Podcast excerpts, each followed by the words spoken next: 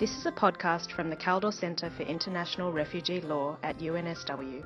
For more information, go to www.kaldorcentre.unsw.edu.au. Well, good afternoon, everyone. Um, my name's Leanne Smith, and I'm the director of the Whitlam Institute. Um, I'm also lucky enough to be on the advisory committee of the Kaldor Centre. Um, and my own background um, is as an Australian diplomat working for Foreign Affairs and then for the UN um, in the field where where I've seen a lot of um, the effects of displacement, and also at headquarters in New York, where I've seen a lot of the high end politics in the Security Council and the General Assembly, which is why I'm very happy to be um, and happy and honoured to be chairing this panel this afternoon.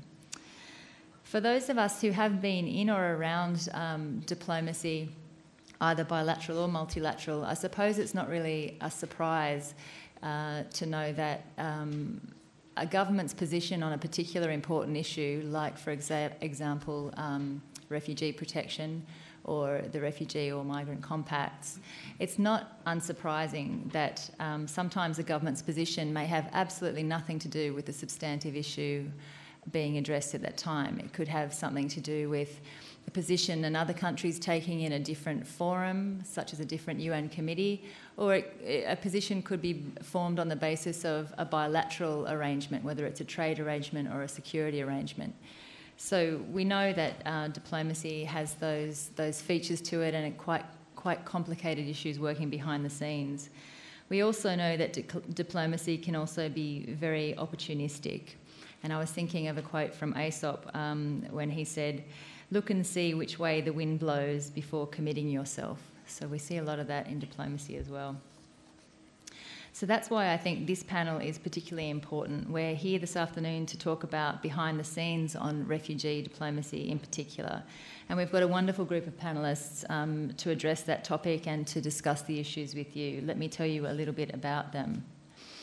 Apajok Biar arrived in Australia with her family when she was only two years of age. She's completed a Bachelor of Social Work at Western Sydney University. She's chairperson and co founder of South Sudan Voices of Salvation. She's a youth advisor for Multicultural New South Wales, MYAN New South Wales Multicultural Youth Ambassador, Youth Participation Officer with Cumberland Council, and she was also a refugee youth advocate representing Australia and New Zealand at UNHCR in Geneva in 2017. She was a member of the team undertaking a gender audit of the Global Compact on Refugees. And if I'm not mistaken, she's also a nominee for an Australian Human Rights Award. Is that right? Good luck with that. Um, our second panellist is Erika Feller, who many of you know. Erika served as Assistant High Commissioner for Protection at UNHCR from 2005 to 2013. She served 14 years with DFAT, followed by 26 years with UNHCR, where she was the High Commissioner's representative in Malaysia, Singapore, and Brunei. She was regional coordinator for status determination for the Indo Chinese refugee outflow and director of the Department of International Protection. Erika is a Fellow of the Australian Institute of International Affairs and a Vice Chancellor's Fellow at the University of Melbourne, where she's also taken up work as a professorial fellow with the university's School of Government. And our last panellist today is John Quinn, who served 39 years as a career officer in the Australian Foreign Service, also.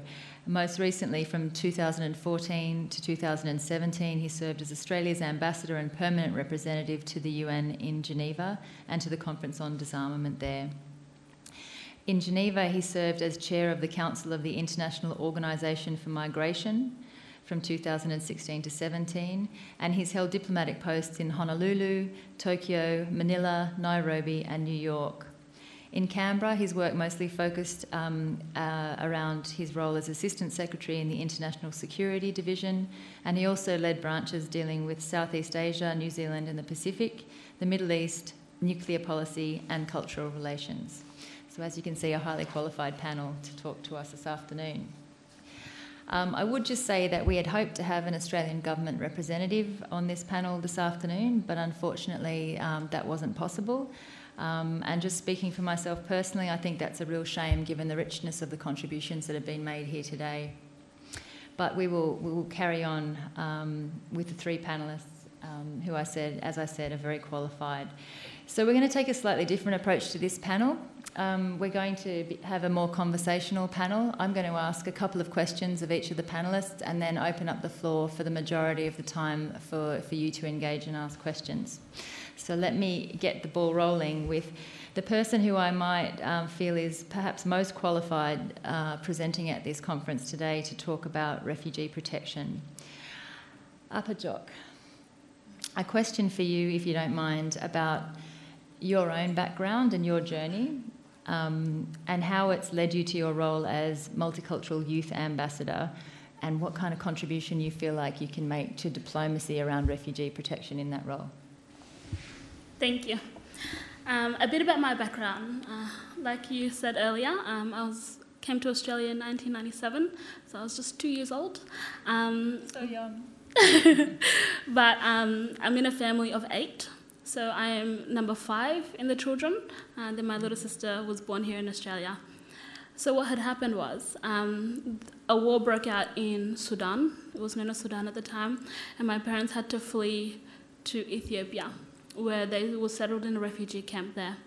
They had my two other brothers, and then they had to flee again to Kakuma refugee camp, which was where I was born. Uh, we didn't have to stay there too long after that before we were resettled in Australia. Uh, and we were resettled in Bondi, and then after that um, to the Sutherland Shire. So, what kind of led me to become a youth ambassador was being born um, in displacement and knowing that, okay, this does not define my future, this is just my present, and being appreciative of the refugee camp um, or the organizations that were there, um, including UNHCR, who had set that up to start with um, to provide that protection for us, really was also a driving force for me to want to give back and help others who weren't as fortunate enough to um, be able to leave that situation. Uh, so, coming to Australia, my parents um, both have been back to South Sudan and Kenya uh, to help and to give back uh, in the ways that they could. Um, they also both have brought over 60 family and friends to Australia uh, so they could be resettled and, and start a new life here.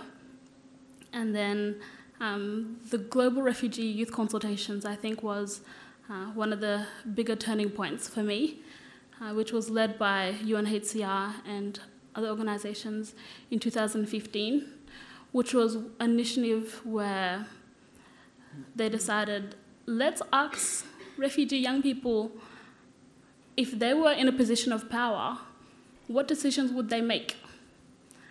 Which was a huge shift. And for us, we were like, you're kidding me. Like, UNHCR is asking for my opinion. Um, so that was awesome. So what had happened was um, Linda and the um, Forced Migration Unit came to MYAN, which is a multicultural youth um, advocacy network, to train us in uh, human rights, um, yeah, human rights approach to doing consultations. And from there, um, a number of us were trained in how to consult young people. So we did 13 consultations around Australia. Uh, and from there, a number of young people who were part of the consultations went to Geneva to, um, yeah, to present what the findings were. Uh, this happened all over the world, so it wasn't just in Australia. Um, it was a global movement, uh, which was very exciting because the year after, uh, I went to Geneva and was uh, delivering feedback on that, and I met many young people from around the world who had been a part of the same consultation but were also full of energy, so excited um, that the tables have been turned in a way that um, the people who are experiencing, um, who are refugees, who have the lived experience, uh, are now providing the solutions for the better outcome, uh, which was, yeah, which was definitely a turning point for me. Thanks very much. Maybe I'll, I'll just ask you a follow on question. What, what prospects do you think there are? We had questions earlier today about the role of civil society um, in, in taking the compacts forward. Do you feel confident that there is going to be a place at the table for refugees themselves as this work goes forward? Uh, we've definitely lobbied for it in Geneva. Um, I think it's vital uh, for the compacts to be um, successful. Um, there needs to be a platform of feedback where people who are receiving um, what's happening, who are in the refugee situation, who are in displacement, uh, and who have the lived experience to come and have a seat at the table and openly be able to provide feedback and say, hey, this has happened, this worked, this didn't work. A possible solution is this. How can we work together to make this happen? And if this happens, then I think the global compacts will be very successful. Thank you very much, Apajok. Um, Erika, if I could ask you, given your um, extensive experience both working on these issues for the Department of Foreign Affairs and Trade, but also for such a long time with UNHCR, I think especially for younger people in the audience, it'd be really great for us to hear from you about what you've observed in terms of trends around international cooperation and negotiations on, on issues of refugee protection over the over the period that you've been working on on these issues and how it's changed over time. Thanks, Deanne. I'm glad you gave me a bit of a heads up on that question before we joined this panel because it's a, it's a complicated question and you can answer it in a number of ways, uh, including very openly. I'm reminded, to, as a preface to what I'm going to say, of an interview which was done with me by Waleed Aly, and you will all know who Waleed Aly is, and he's quite a hard hitting kind of guy and he was asking me questions. I'd only just come back from to Australia from UNHCR, and I was being very guarded, as all good UN officials and good government officials are. And he sort of was saying, "Well, you know, there must be something more to this question. There must be some more answer behind it. Can't you just let it all hang out?" He said. "This is over the airwaves."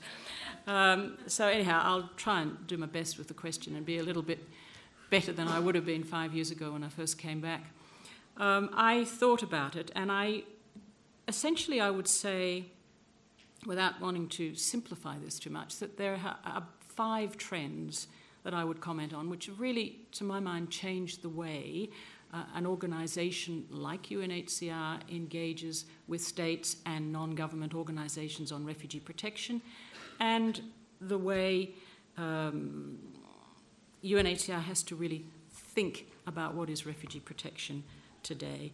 When I first joined the organisation back in the early 80s or the mid 80s, it was a relatively small organisation with very much a focus on, on refugee protection being a, a legal protection function, uh, the, the, function which defined the organisation, um, but something that needed greater buy in from at the political level. So there was a big move at the time to put the refugee, uh, refugee issue on the political agenda. That was one of these catch cries that people were repeating and repeating put it on the political agenda, put it on the political agenda. I asked myself, with the benefit of uh, 26 plus years since that time, whether that was a good idea. Seriously. Uh, I have noticed over the period a huge politicisation of the refugee agenda. Many more states engaging with it. UNHCR's executive committee, its intergovernmental body, was a relatively small body at the time, some 30 states. Now it's in the hundreds, the membership of that state.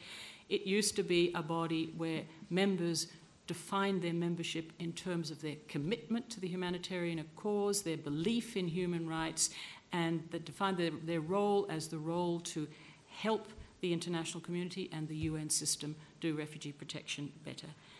When I left UNHCR, and I'm not speaking as UNHCR at all now, with apologies, Thomas, you can report that, not talking for UNHCR. When I left UNHCR, uh, that executive committee was not that sort of body anymore. It was a much more politicised body. States were acting as groups of states, not individual states committed to the refugee cause. They were speaking on behalf of the geographic grouping to which they belonged rather than on the basis of their own policies. And they were very much more influenced by large constellations, whether they were representing donor countries and had the money or whether they were representing host states, etc. the debate qualitatively changed. The kind of conclusions that the um, governments were prepared to reach on refugee uh, protection changed. They were reduced to the lowest common denominator of refugee protection. Um, and it was all about damage limitation. So that is the first trend, what I regard as a negative, uh, in my experience, the politicisation of the refugee debate. Um, I think another trend is that asylum fatigue is here to stay.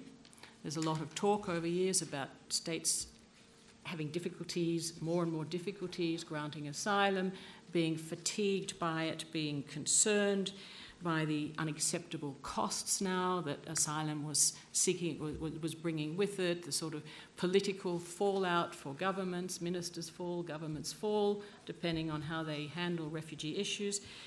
Um, so asylum fatigue has set in. Um, there are a lot of reasons for it. Some of them are quite understandable and some of them are, are good, some of them are less so. There's the ballooning size of the refugee problem, which we heard about earlier. There's the elusiveness of solutions that was talked about. Um, there's the fact that refugee situations go on and on for years, they're very protracted, there's unequal burden sharing, there's a fear that uh, transnational crime and people smuggling has infiltrated the whole refugee dynamic to a point where refugee arrivals represent a serious security threat to states, etc. There's a whole range of reasons for it, but finding asylum on acceptable conditions is becoming more and more difficult.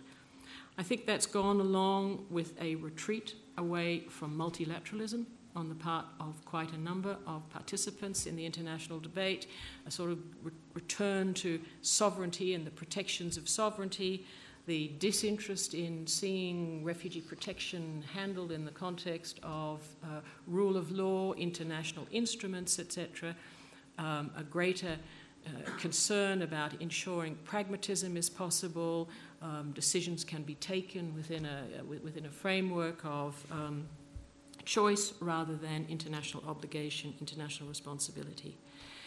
Also, I have seen as a trend what I call the vanishing bottom lines. There was a day when there were lines that were not crossed, even if situations were complicated and situations did bring with them their costs. States were prepared to say, okay, there are certain things we cannot do in any good conscience. I find that in a number of parts of the world now, those lines have got a lot more fluid, that you even have to look at what's the sort of things that are happening in Australia today when you have uh, refugee policies where the 1951 Refugee Convention is completely out of the picture as a, as a framework for it, um, where you see uh, very questionable deterrence uh, arrangements built in to keep refugee problems at bay rather than address them in a, in a more uh, open and, and, and, humanitarian context. So, vanishing bottom lines, I think that's a really very worrying threat.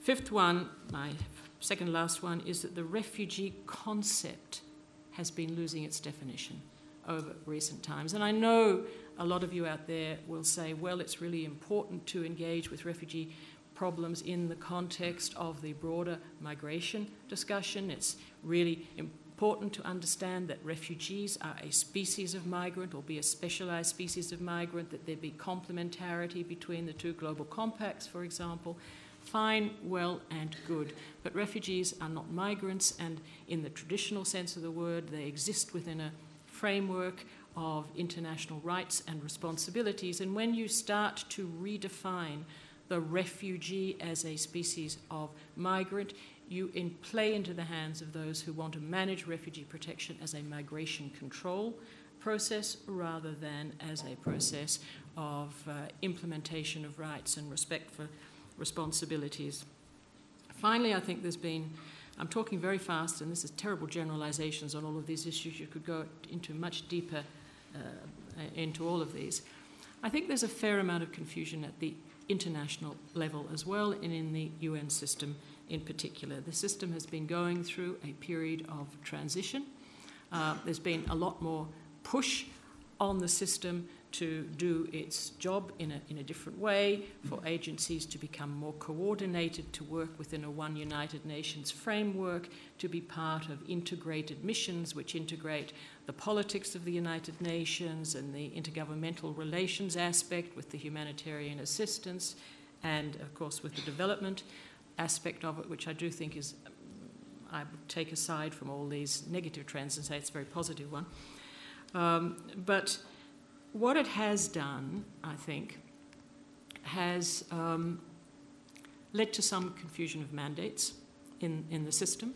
It's led to a plethora of processes, new arrangements, uh, which maybe in the future will lead to greater co- coordination, greater coherence. But in my view, and this is a personal view, and I'm sure it's not shared by a lot of people, but it, in my view, it has led to um, more disparate approaches to protection rather than consolidated approaches.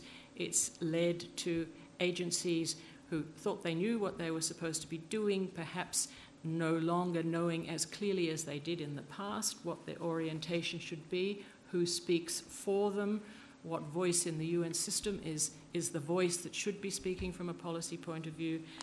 And it has created confusion, I think, in the minds of many parties with whom the system has to, has to react, not only the governments, but the extra government forces out there and the paramilitaries and the, the sort of uh, um, unofficial parties to conflict. You know, who is what? Where, what is neutrality in this day and age when you find the UN system humanitarian organizations having to work very closely with the national militaries in countries, with the peacekeeping forces, etc there are, there's some necessity involved here, but there's also a level of confusion which has come into the system and has created a much more complicated working environment for uh, a number of those who are involved in, in protection. So, this is all a bit negative. We've had a, certain dose of positivism throughout this uh, a very, very interesting conference today when there's been a focus on the global compacts and where they might take us and where they're leading. So I'm talking backwards up to today. I'm not talking from today onwards to the future. Um, but the upshot of it all is that delivering protection is a function which has become less clear rather than more clear, more complicated rather than less complicated. Uh, and I think one needs to sort of sit back and look at some of these trends and put them up to analysis and really see if we are going in the right direction in all these areas. Thank you very much, Erika. That was really comprehensive. Um, seeing as you just qualified what you said as talking about where we've come from and how we've gotten here, do you want to say anything about your hopes or um, concerns about where the compacts might go and whether they're the vehicle to take us forward in this context that you've just described?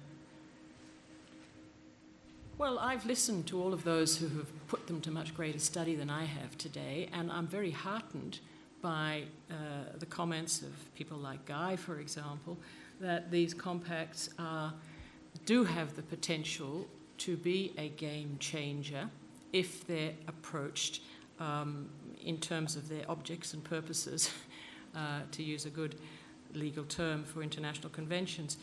Um, I have been very involved in a predecessor set of consultations which took place in the early 2000s called the Global Consultations on International Protection. It was not the same sort of process, but there are parallels. It did generate a document which at the time was hailed as a document which had the ability to be a game changer, the so called Agenda for International Protection.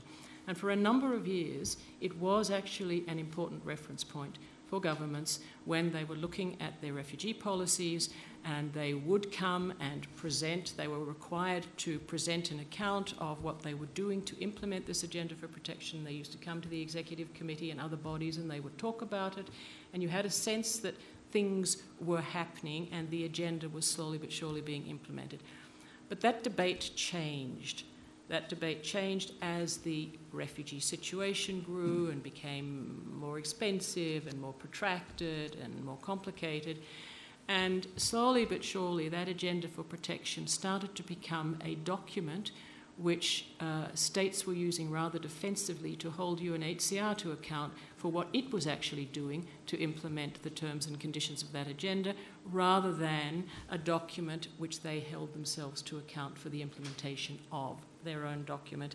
My fear for the Global Compacts, and I may be entirely wrong here because it's a much more comprehensive document that covers many more areas than did that Agenda for Protection.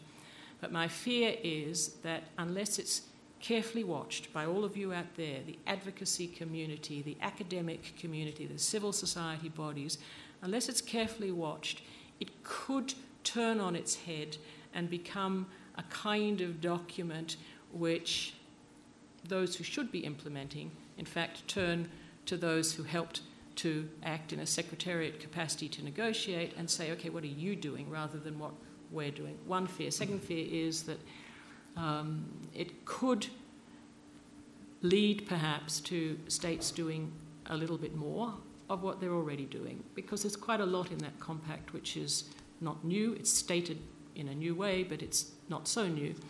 Uh, either doing a little bit more of what they're already doing or doing a little bit better what they're already doing, but not really moving in the direction of new innovative ways, which is one of its purposes to in, encourage that. So, my hope is that none of that eventuates, and that is that this document really is the beginning of a new way of looking at international cooperation, international burden sharing, and responsibility sharing. And it is not just I apologise to my UN colleagues, but it's not just another UN process where people in Geneva say one thing and they say another thing when they come home uh, to their capitals. Thank you, Erika. Um, speaking of Geneva, John, um, we wondered if you could share with us a bit about um, your experience there in terms of the multilateral negotiating environment and the competing pressures at play on a, on a kind of day to day basis in terms of your role to start with. Well, thanks, Leanne, and thank you for the invitation. Thanks to the Kaldors for a fantastic contribution and to the Centre for its work.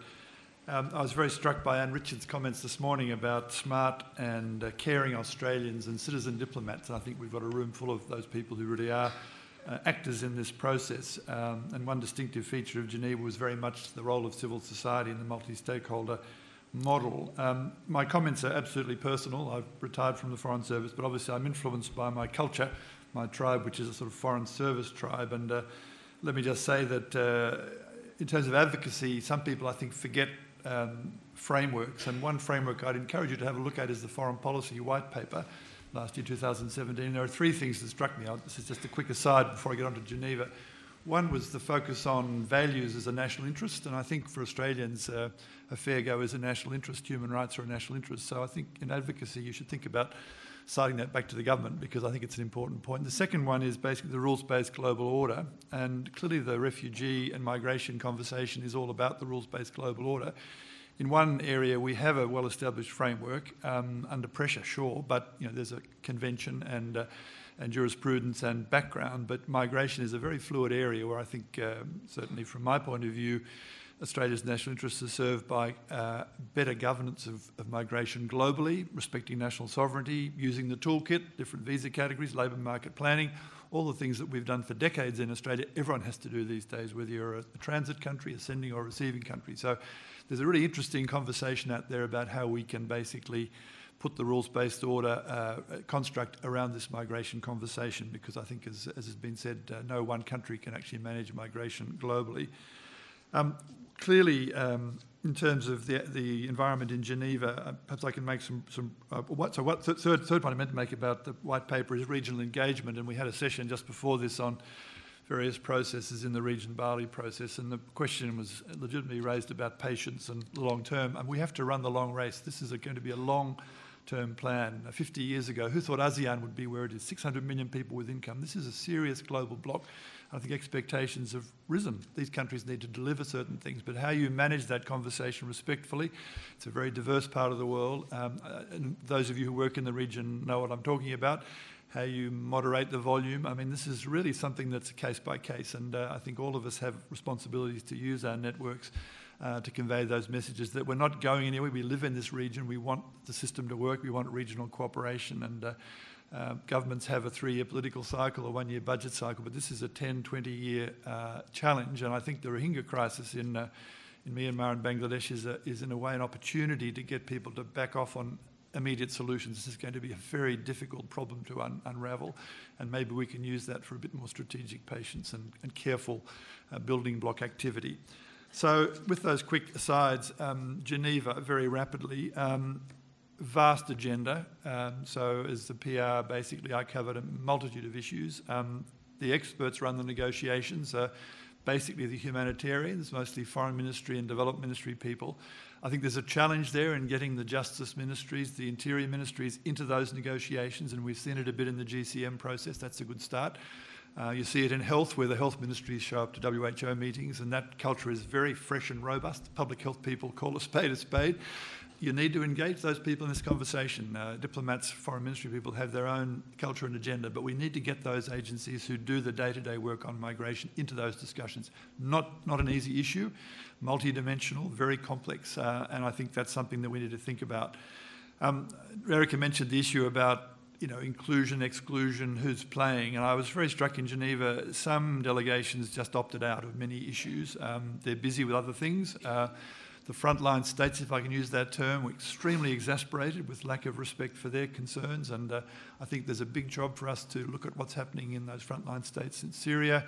The Ethiopians of this world, very creative um, and really respect their challenges and do what we can to help them because they really are carrying a huge burden and they're getting very annoyed with a lot of rhetoric that doesn't actually deliver anything for them. So, um, a very patchy engagement in Geneva on, on, on, refugee issues. I mean, the good news in some ways is that there was a bit of pushback on the refugee compact from states who said more state led, not UNHCR led. I think that dissipated, and in my sense, that was a good thing because the compact sort of sailed through fairly smoothly. It was well established on the basis of the reports of the High Commissioner. So, good in a way that, um, that, that, that, there wasn't a lot of controversy about the refugee uh, compact, but uh, as people have said this morning and this afternoon, very important building block. And the fact that it's not binding, I think, is not a critical issue. It's really it provides a framework that we can really use. Um, Geneva is very siloed, uh, kept on discovering things in different contexts. Um, how we join the dots is, I think, a very important role for ambassadors there, and we certainly would try to do that, but the system is extremely complex, as Eric has said, and just finding out what's going on uh, is a struggle. Um, I think uh, Travis talked about modern slavery and trafficking. Uh, there's an alliance, 8.7, sort of multilateral coalition uh, to try to coordinate UN activity, but even that is struggling with, with complexity and silos. So I think all of you need to try and encourage more centralisation. I think Erika made the very good point that complexity is making it very difficult to have one UN, but we have to try to draw the strands together. Even something like statelessness, which seems very obvious and discreet, there are many tracks running on statelessness, and uh, to keep track of all of that, um, even for the experts, is, is, is, is not easy. Um, clearly, in Geneva, I mean, this is a personal view, I found it quite Eurocentric, and uh, we had two crises, you know, uh, cheek by jowl, of course, Syria, which affected Europe dramatically, and then the Mediterranean, the African exodus. Um, and I think that was very unfortunate in merging this jurisprudence on, on refugees and migration and really complicated things enormously. But it was through the prism of a, a, Europe, and I think you know a lot of other countries were quite frustrated with the sort of Euro focus, and some of the Africans spoke up uh, on the basis that this was a sort of skewed view of what was going on in the world. Um, the Rohingya crisis obviously focused more attention on the uh, Indo Pacific, and I should say that issue did generate a lot of focus on behalf of um, uh, delegations in our part of the world, missions in our part of the world. But again, how ASEAN countries over time have more of a global multilateral role is a very important challenge, I think, for all of us. Um, Leanne said five minutes, so I feel like the Human Rights Council you have a minute and a half, so I'll be very quick, and obviously questions are more important than my comments. Protracted crises, a huge issue for the multilateral system. Um, the World Humanitarian Summit in 2016 was running in parallel uh, with this conversation that led to the summits in New York.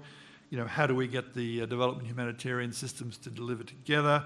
you know, multi-year funding, um, uh, untied funding, and Australia, I think, was trying very hard to encourage more flexibility, and that that untied multi-year funding lets the UN respond to crises. So I hope we can sustain that that that role because it's a very important contribution to crisis response.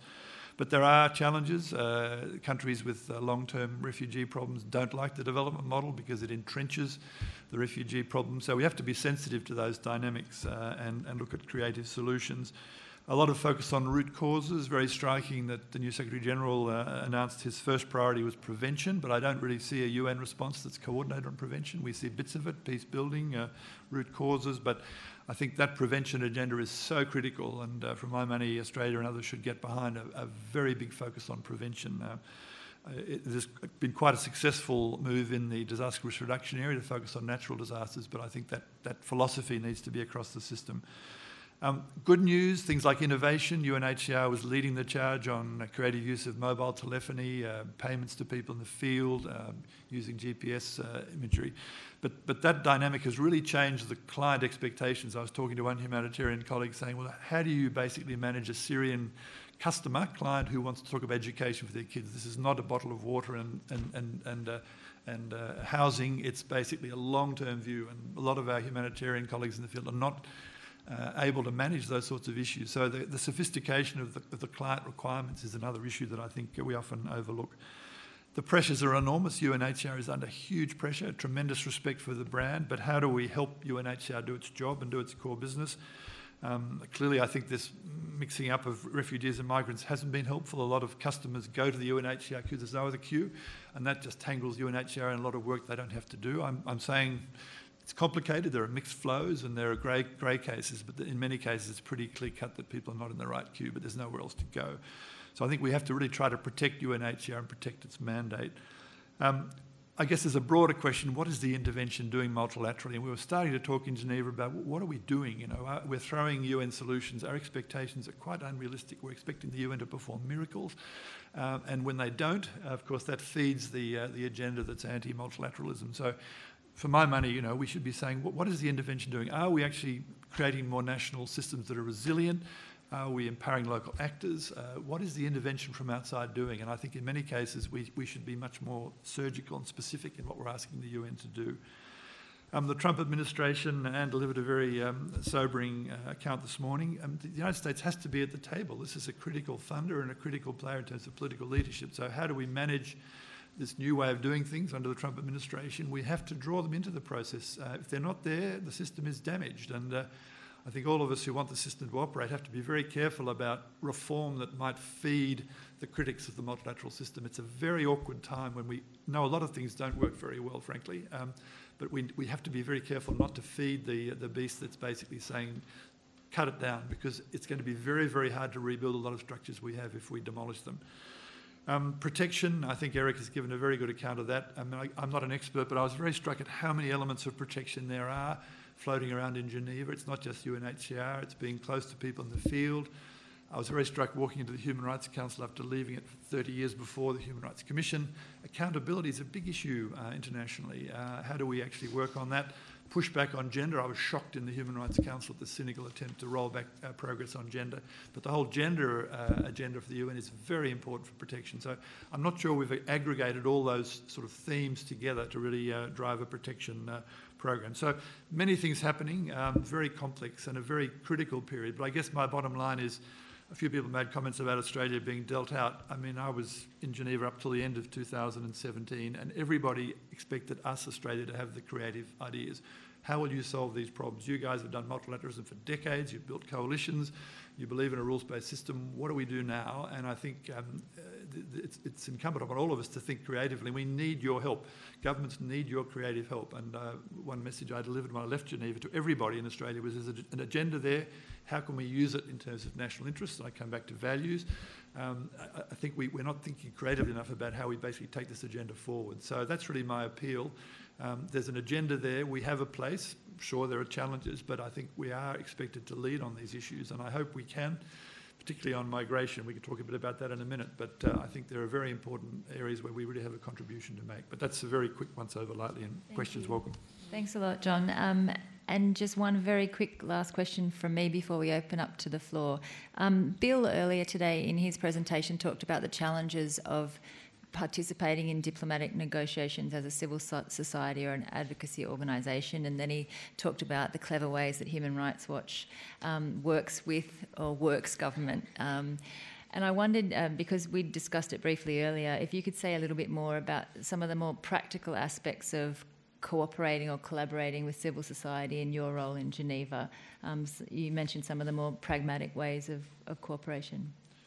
Sure. Well, I mean, very quickly, I'm really, I want to give time for questions, so I'll be very, very brief. But I guess the first thing is really to try to defend civil society space. There's a concerted effort to, to curb the voice of civil society in Geneva, and I think it's very important we push back on that, and Australia has done that. Um, so that's a very important point. I guess the other appeal I'd make, and I, I, think Tamara made this very good point about letting things settle a bit. Now, you know, it's interesting. I used to do this work years ago on human rights work, and in those days, I think the pressures on NGOs were less dramatic. I mean, these days, you know, social media, funding, it's very tough to be an NGO. It's tough to be a government official too, but just respect the different agendas. And uh, if, if, you, if you understand the, the ground rules, I think it makes life a lot easier. And I certainly found in Geneva we had some tough encounters with NGOs. I mean, they didn't like government policy, but we had a very respectful relationship. We listened very carefully. We learnt things, and I think hopefully reciprocated. So you know, I think this this collaboration is really important. This sort of thoughtful discussion, respecting different points of view. Uh, and we can learn a lot. And I come back to the point: we need your creative ideas. You know, we need a five-year plan on this stuff. We need to think about you know, we'll come back to this later, but, you know, what, what should IOM look like in five years' time? You know, UNHCR, how does it evolve? Uh, you know, in a real world, what needs to be done in terms of managing the pressures on it? So, you know, we need your creative input, and you've got advocacy, and there'll be, you know, argy-bargy, but we really do need some creative thinking about how to make this system work because we're really in a tough place. And if, we if we're too critical, we undercut a system that's going to be very hard to rebuild and disarmament, whatever human rights. I mean, the Human Rights Office is under more pressure than UNHCR, I have to say. I mean, they really are struggling um, with all sorts of problems. It's UN heavy, you know, the intervention, there's no budget, and, you know, there, there, are really issues we have to think through. We live in the Asia Pacific region, we have to engage different countries, we have to be patient, and I, am not sure we've necessarily injected those thoughts into our longer term plan. So, you know, think long term. Have a strategy. You'll have to change it as things evolve, but we need your help in, you know, in that sort of broad consensus. You know, Australia Inc. whole of whole of society, I think Tamara mentioned. I mean, this is exactly what we need to be doing. Long term, governments come and go, budgets come and go, but this is, this is a long term national narrative we need to get right. Thank you very much. All right, I think we have a microphone going around the room. Um, let's have some questions for the panel. I see one right here in the middle.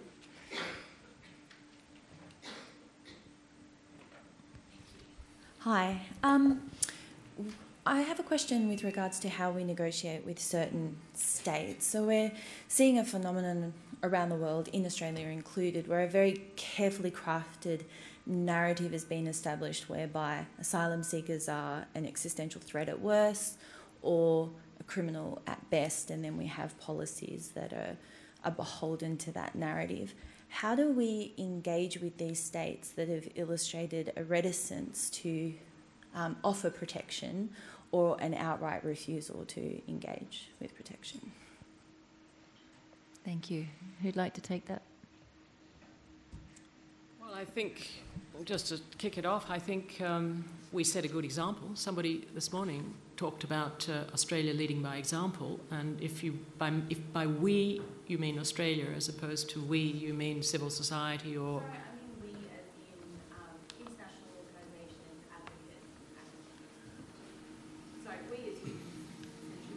as humans. How do, we, how, do, how do we progress as a global society towards breaking down those heavily and incorrect narratives so that we can move forward?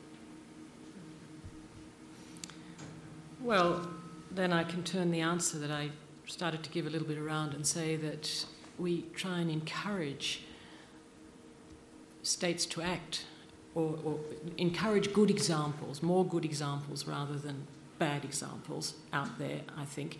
Bad examples travel well, and good examples are harder to find. So I think bringing them to public light and, and, and exposing them, I think, is, is quite important. I believe, as I sort of intimated earlier, that uh, there is a lot of misunderstanding about uh, refugees, refugee protection, migration, migrants, what are the dynamics of the problems today. And I think it's incumbent on all of us in our different areas to try and correct these misunderstandings and bring the facts back. I, I know that Anne said this morning, and I fully agree with her, that facts are not necessarily going to change something, but it's essentially what we have. Uh, and we need to make sure that in whatever decisions are taken and whatever policies are followed, that facts are very much to the fore. Um, there's a lot of um, misuse or abuse of the facts in the sort of countries you're talking about, where the facts are distorted to support uh, much more negative policies. And I'm a great believer in bringing them back. Um, I think it's important to explore alternative ways of conveying messages. Um, I've also been, I think, personally a bit concerned about the inability of a lot of people in, in, in, in my working environment, myself included actually, to find the words to convey situations that people who are not as expert or not as familiar with situations understand and empathize with. I don't think we've necessarily found the language that we need, the vocabulary we need to discuss the issues, to have them on the table, and to promote positive directions. Uh, I think the, and I think John, you alluded to this actually as well. I think the uh, it's, it's really very important to understand the other side, to understand what it is that's driving uh, certain policies, driving states to do things, there is a bit of a tendency to talk at, not talk with, to uh, go for a maximum rather than negotiate a compromise. Uh, and I, I think there's a, a lot of this, unfortunately, has crept into a polarized debate around refugee issues, and it's very important. Then my final point is I, I do really, and I didn't do it justice when I mentioned it earlier, but it is important to keep the refugee concept, the notion of asylum, to, to keep it at its core what it is and not allow it to be redefined to the point where it's lost its humanitarian, its rights and responsibilities basis. And I see a lot of the discussion today which sort of makes these really rather false distinctions between asylum on the one hand and refugees on the other, as if refugees are those people who arrive in large mass influx situations um, into neighbouring countries from refugee producing situations, and uh, those who come further afield are no longer understood in the refugee context, but they're understood in a context of illegality or a context of abuse or a context of even a migration context. One has to fight against that because it, when you allow concepts to be redefined, you then um, lay the basis for policies which are no longer adjusted to the needs of the people who are part of, of, of these outflows. So keep a keep a clarity of thought, a factual basis, uh, and, uh, but one that understands the other side. I think Apajok wanted to share an example too. Um, I completely agree with what Erika just said. Um, having different approaches in the way you um, the way you do it, because everyone has a responsibility um, to to make a response and, and to kind of portray it um, and in a more honest light. So, two examples of this. Um, so, I work in local government, and a project that we do is called um, Refugee Camp in My Neighborhood. And we build this installation uh, at this big park and community center where we employ um, local residents who are of refugee background or are currently seeking asylum. And people um, in the community come and take a tour and through this tour, they hear stories and they learn about the refugee experience and um, what it really is and what it really looks like. Um, it takes about two hours, but it's an experience that changes minds and really changes lives um, in their perceptions. Because when they come, they say, "Oh, people who come by boat are illegal," um, but then through their experience and through their engagement um, they're excited and pumped up to go and lobby and educate and inform um, that. And another one is through direct engagement with um, politicians and just kind of see where their heads at. Like, so why do you feel as though uh, refugees are kind of negative or what's going on? Um, so that could be through opportunities like um, giving evidence in an inquiry, um, which I had done last year, and the um, the Liberal um, chair was kind of like, hey, you know what? You're a pretty good example. Just if everyone else was just like you, if all other refugees were just like you, and I was like, well, sir, uh, they are. Like, just give them a chance, have a chat with them, and you'll find out more. So I think it's through that engagement and yeah, and just so they can put their guards down um, through that conversation. John, and then we'll take some more questions. Yeah, just very quickly, I think Apajok makes a really good point. And you know, a highlight in the year for me was when the NGOs came from Australia, and these people are phenomenal. I mean, these, these Australians with refugee backgrounds, speaking about Australia, were the most persuasive advocates about, I think, what Australia is really about. Um, so I think that's a very important point that you make in empowering refugees to speak up. I think we could do more in that regard because they're the best advocates.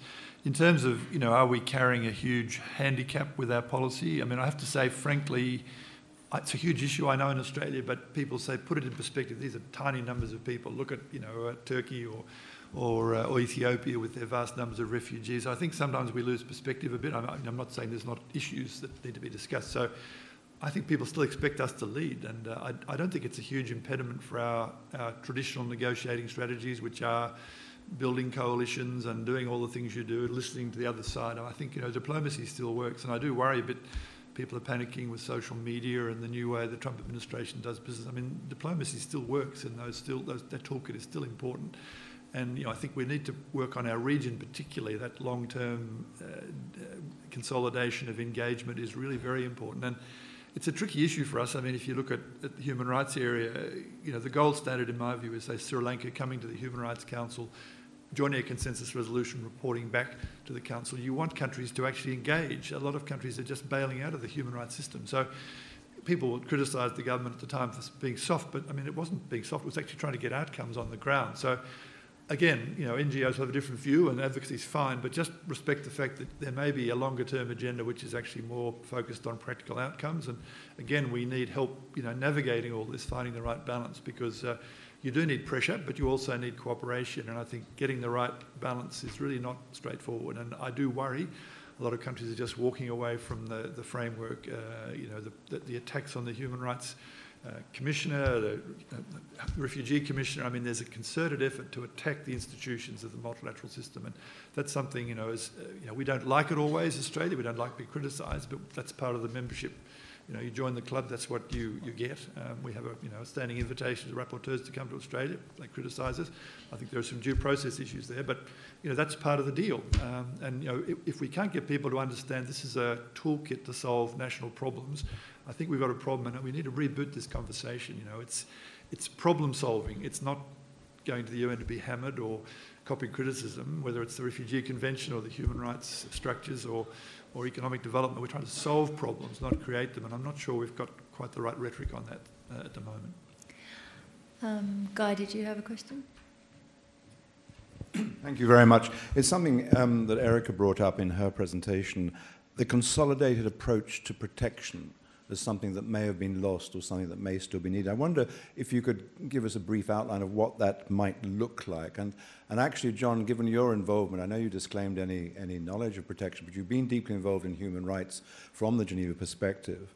And I recognize what you say when you talk about the long-term view, but protection itself can often be of immediate, an immediate need, and whether you have a view on that particular view as well, thinking institutionally. Erika? I knew there was a danger in trying to talk too fast and put too much into, a, into five minutes. Um, what I meant was that the UN system is, has for some time now been encouraged by the states who, who oversee it, who run it, and who benefit from it, has been encouraged by civil society, the non government organisations who partner with it, etc., to get its act together, to cease to function as a, a, set of sort of number of different entities with small Charlemagnes on top of them, you know, all defending their turf and defending their mandates, but really to act in a much more consolidated, coherent, and cooperative way together to avoid overlap, to avoid um, competition for a small pot of money out there, but to make sure that it's, it's spent in a, in a more sensible way, um, uh, in a more coherent, uh, co- coherent way. Now, I think that's fine, and it is something that is long overdue, I think, in the United Nations system, and it's been a goal that uh, states have set for themselves in interacting with the United Nations system for some time to produce greater coherence, coordination, cooperation, consolidation in the system. However, from, a, from the perspective of a, an organization which works on behalf of people, and here this is my own personal opinion again, it's nothing to do with UNHCR's uh, standing, standing view or anything, but from the seeing having worked within an organization that is there to protect people and has a mandate which is an obligatory mandate, not a discretionary mandate, one which doesn't have to depend on being invited in to an issue, but one which requires the organisation actually to take a stand and to engage. It's a rather combative mandate, and it also brings an organisation like UNHCR or you know a body like the High Commission of Office of the High Commission of Human Rights into direct conflict with states sometimes. Not always, but sometimes. There will inevitably be disagreements. And um, it's really very important for um, the, the, integrity of an organisation like UNHCR or High Commission of Human Rights or others involved in these humanitarian activities that they can act in a neutral way, that they can act outside, you know, a, a broader framework of politics and, um, uh, and even to some extent development. Now, when the UN works in a consolidated way and you have these integrated missions and you have the political arm of the UN and the humanitarian arm of the UN and the development arm of the UN all working together under one coordinated framework. And here I'm not talking obviously about the Secretary General and the, the office, I'm talking about a sort of more um, where you have one voice, policy voice speaking for the UN, and you, you, are, you, these agencies are seen to be working together as part of a coordinated activity, there will be inevitable confusion in the minds of the beneficiaries of the activities of these organisations, uh, in the minds of the antagonists to these organisations as to where, whether they're not, whether they really are neutral or not, or whether they're just part of this bigger, broader um, political set of activities of the UN, uh, which is, can compromise their independent action on behalf of individuals. Here I'm not letting it all hang out, I'm trying to be a bit more. um, so I am not 100% sure that it is to the benefit of humanitarian operations um, that they be integrally included into a broader one United Nations. I'll give you a small example, and then I'll stop. I was delivering um, a protection training course in South Darfur at one point, and in this little hall there were a lot of local sheiks who were all gathered together, and they'd come to listen to the representative of UNHCR talk about refugee protection in Darfur. And I could see their eyes glaze over at some point, and they, they, they started to ask me very strange questions. But I won't go into all the questions they asked, but a couple of them struck home. One of them was, We don't understand what you are anymore, UNHCR.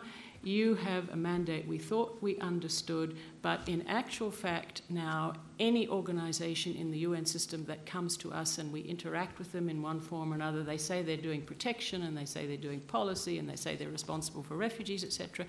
In our mind, they all have very different mandates. And so we don't understand protection itself has lost its definition and lost its independence. That's one thing they said to me, which I thought was actually quite enlightened. of them. But another thing they said to me is they said, you know, we've got the, the UN system is all about accountability now, which is really important. You mentioned accountability, and I'm fully behind it, and I think it is really important. But for these people, they said, what is accountability? Accountability is the International Criminal Court. And we've seen how the International Criminal Court works in Sudan, and what we know is the International Criminal Court is all about um, sending its arms, its, uh, its, its people who work in this system uh, on its behalf to gather evidence to lay the claim against our uh, president. And we see all of you organisations now so totally linked to these activities of the International Criminal Court. We think that really you're there under the guise of uh, collecting evidence so that there can be prosecutions um, at high levels in our country. So we're not interested in facilitating your activities and we're not interested in cooperating with you. I just give that as an example of a sort of confusion of understand the confusion in understanding what, what is what what I was there to do and why and how did I fit in with all of these other activities of the UN and what did it mean in terms of um, our ability to act and fulfill our responsibilities to the beneficiaries. John? Yeah, I don't have a, a quick answer to the sort of quick response challenge of, of, uh, of uh, reform, etc. I mean, I guess there are precedents elsewhere.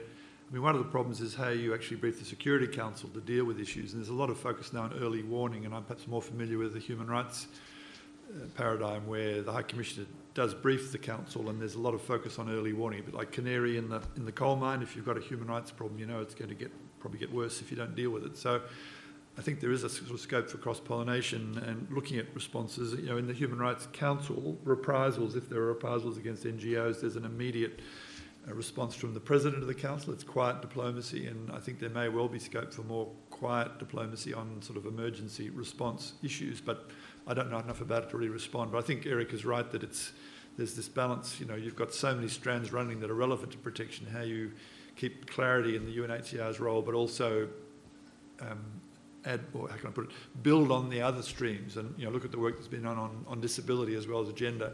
Very, very powerful. And look at Syria, the number of people with disability who come out the end of that of that terrible conflict. Um, you know, we need to think about disability and, and empowering disabled uh, refugees from Syria to deal with their future. So um, there are a lot of angles to this that we need to think through. Um, so yeah, it's, it's a difficult one.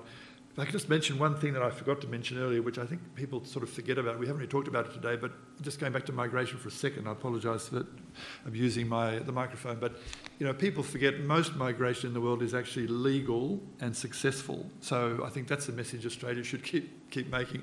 Irregular migration is difficult and a headache, but basically, the majority of migration works. It's, and look at Australia. You know, it's a huge success story, and a lot of it's south-south. Uh, that's also forgotten. So I think you know this point about facts and evidence to reboot this debate into context. You know, we have our issues with uh, regional processing and boat people, but I mean, look at the globe, look at our concerns in perspective. I'm not, I'm not downplaying them, but a lot of other countries get a bit annoyed when we keep saying, well, here's this issue. They say, well, what about us? We're, we're deluged. So I think proportionality, uh, understanding the world that's out there, looking at our region long term, uh, we need to think about that. And I, I, get the point that advocacy in Australia is very focused on concerns about government policy, but you know we need your help on the broader agendas. And uh, this longer term stuff is really quite challenging. And you know things that governments don't know, and uh, you've got um, contacts that governments don't have, and you can do things governments can't do. So. Uh, again, it's sort of horses for courses. We need to figure out how we can all contribute to get a better outcome on this. Thanks, John. I want to try and get in one or two questions before we wrap up. So, are there any other hands that missed out? Um, yes, here. And. Did you see it? Okay. And then the gentleman two seats along from you, and then we'll finish up. And we'll ask for brief responses from the panel.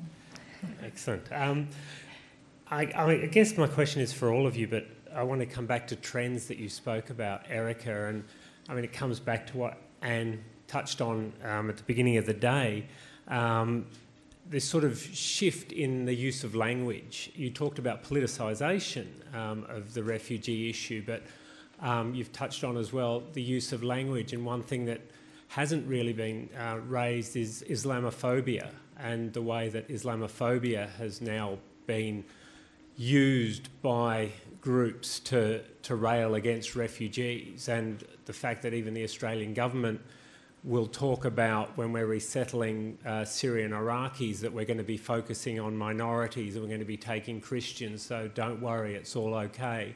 Um, and I'd be very keen on, on your reflections around the use of language and, and particularly around Islamophobia as a, as a trend that we're now having to deal with. And I guess, John, you know, from your perspective, working in Geneva, when governments like Australia or others talk about we're taking Christians, so don't worry, or you know the the anti-Islam rhetoric we're seeing in in Europe, how do you then engage with governments like Jordan and, and Lebanon and Turkey around their responsibilities if, if at the same time there's this implicit message that single Muslim men are obviously crazy and dangerous um, when you're talking to Islamic governments? Um, and yeah, I guess, in terms of the trends that you've seen working with, with refugee youth around the world, you know, is this a, a common experience, the language? and the shift in language around refugees that, that youth, not just in Australia, but others are, are also facing. So I'd be really keen on, on reflections from all of you on, on that Thank question. You. We might take the last question at the same time, and the panelists can respond to both. Thanks.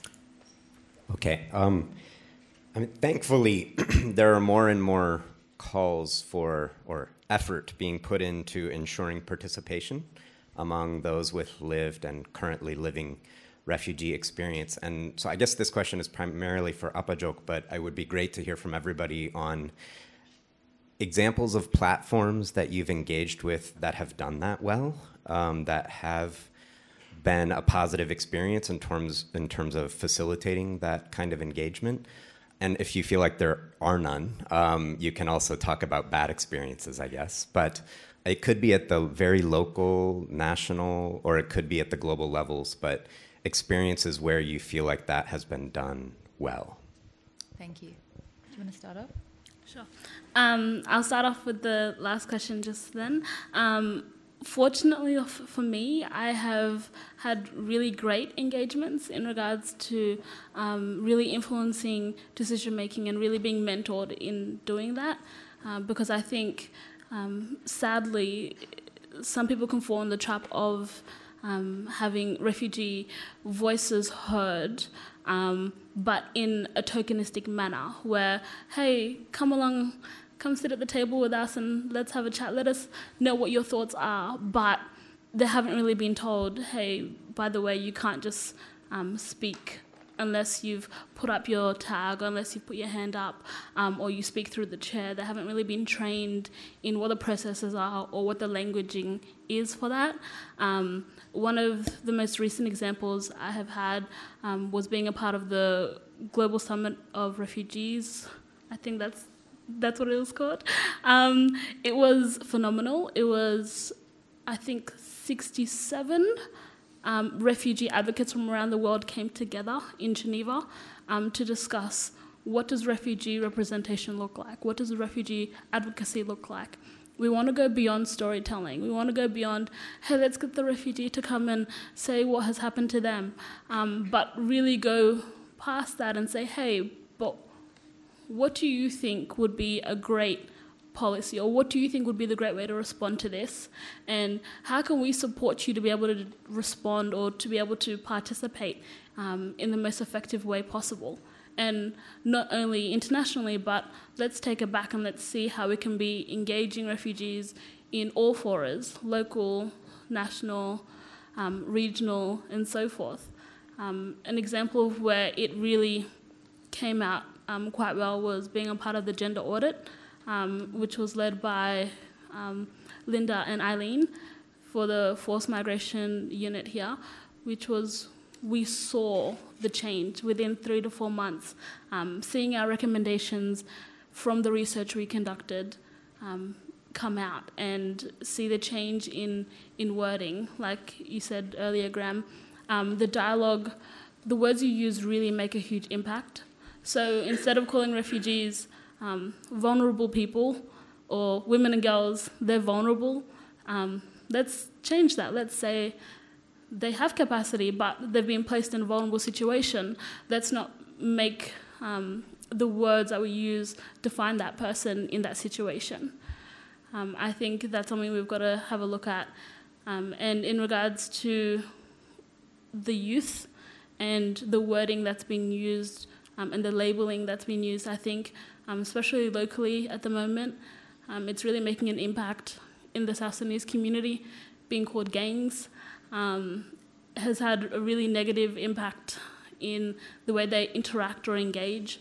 Um, we've really seen them really kind of close down a bit um, because the discrimination and racism that they face. So I think that's something that we've all got to see how we can address it and kind of change that labeling. Erika? I think they're both good questions, and I was when I was listening to Apajok, very her very uh, good presentation about uh, how you came about to be where you are and uh, the sort of aims and ambitions you have. I was quite taken by one thing you said. You said you were quite moved when your views were sought by, uh, I think it was UNHCR, and you said, these are your words, you kidding me? UNHCR asking me for my opinion. Now, I thought about that as you went on, and I thought, gosh, it's terrible if there's an impression out there that an entity like UNHCR, which deals with refugees and their concerns and their situation, doesn't take account of what they have to say and regard them as a principle in all discussions. And I also thought, well, if that's the impression that's out there, there must be a reason for it. But it's actually a wrong impression. UNHCR for many years has sought to engage refugees very directly in discussions about their, uh, their future, about their situation. UNHCR has promoted very actively uh, refugee committees as, uh, as counterpoints for them in camps and in settlements, etc. So maybe they're not doing it, and you'd have to ask UNHCR whether they're doing it the right way or the best way if there's still this impression out there that UNHCR is not engaging with refugees. You asked about uh, a forum. Um, I can remember one particularly that I had something to do with, and that was uh, uh, a series of consultations with refugee women globally. Uh, and the purpose of those consultations was to try and understand the refugee experience that they were going through through their own, their own words and their own impressions. And the results of the consultations, which were actually spearheaded uh, on behalf of UNHCR by uh, University of New South Wales, Eileen Pittaway and Linda, who's here somewhere. Um, and those consultations led to a report which was then presented in Geneva both to governments and to the non government world about what were the expectations of these women, what were their particular concerns, and what were their suggestions to address their particular problems. I think that was a very effective way. It was an expensive way and a time consuming way, but it's a very effective way of consulting. Um, I also had something to do with, when I was in UNHCR, with, with the age, gender, and diversity uh, accountability framework of that organisation. And for a number of years, I was responsible for overseeing its implementation. And that accountability framework, amongst many other things, requires on a cascading basis from the High Commissioner down throughout the hierarchy of UNHCR requires the organisation to uh, engage with uh, with, with refugees directly, but particularly uh, on an age, gender, and diversity basis, and to listen to them and to bring their concerns to the fore.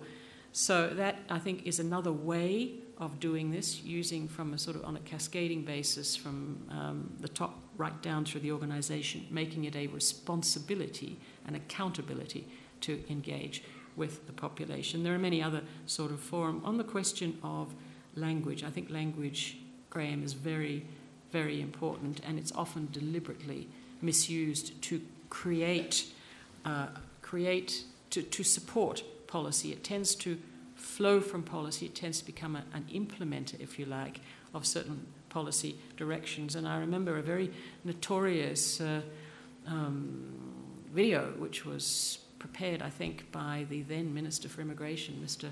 Ruddock, um, which was designed to create impressions about what Australia was, language and imagery and visions of Australia designed to actually deflect people who might otherwise be interested in coming here.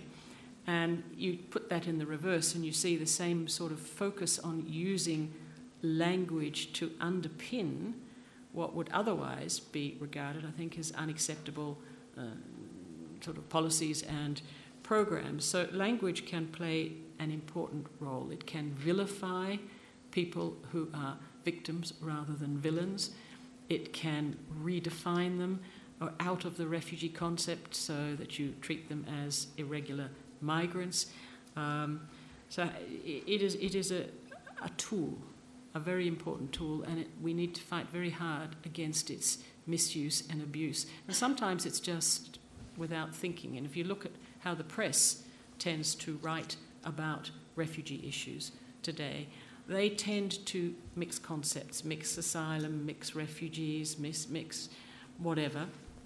And that doesn't help for those who are trying to understand the problem through the words and the eyes of the press. So there needs to be a, a very particular focus, I think, on educating the media as to how to talk about what sort of language to use and what kind of language to avoid.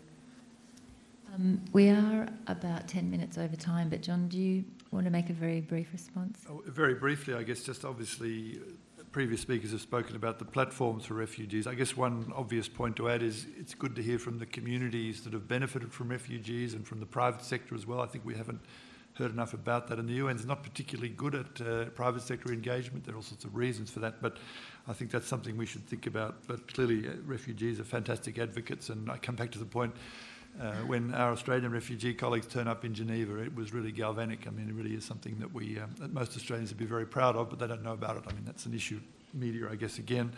Um, one point about, I mean, Graham's question, I mean, tricky. I mean, I, I didn't get a lot of feedback that somehow Australia was Islamophobic, but I can see there's obviously an issue incipient there.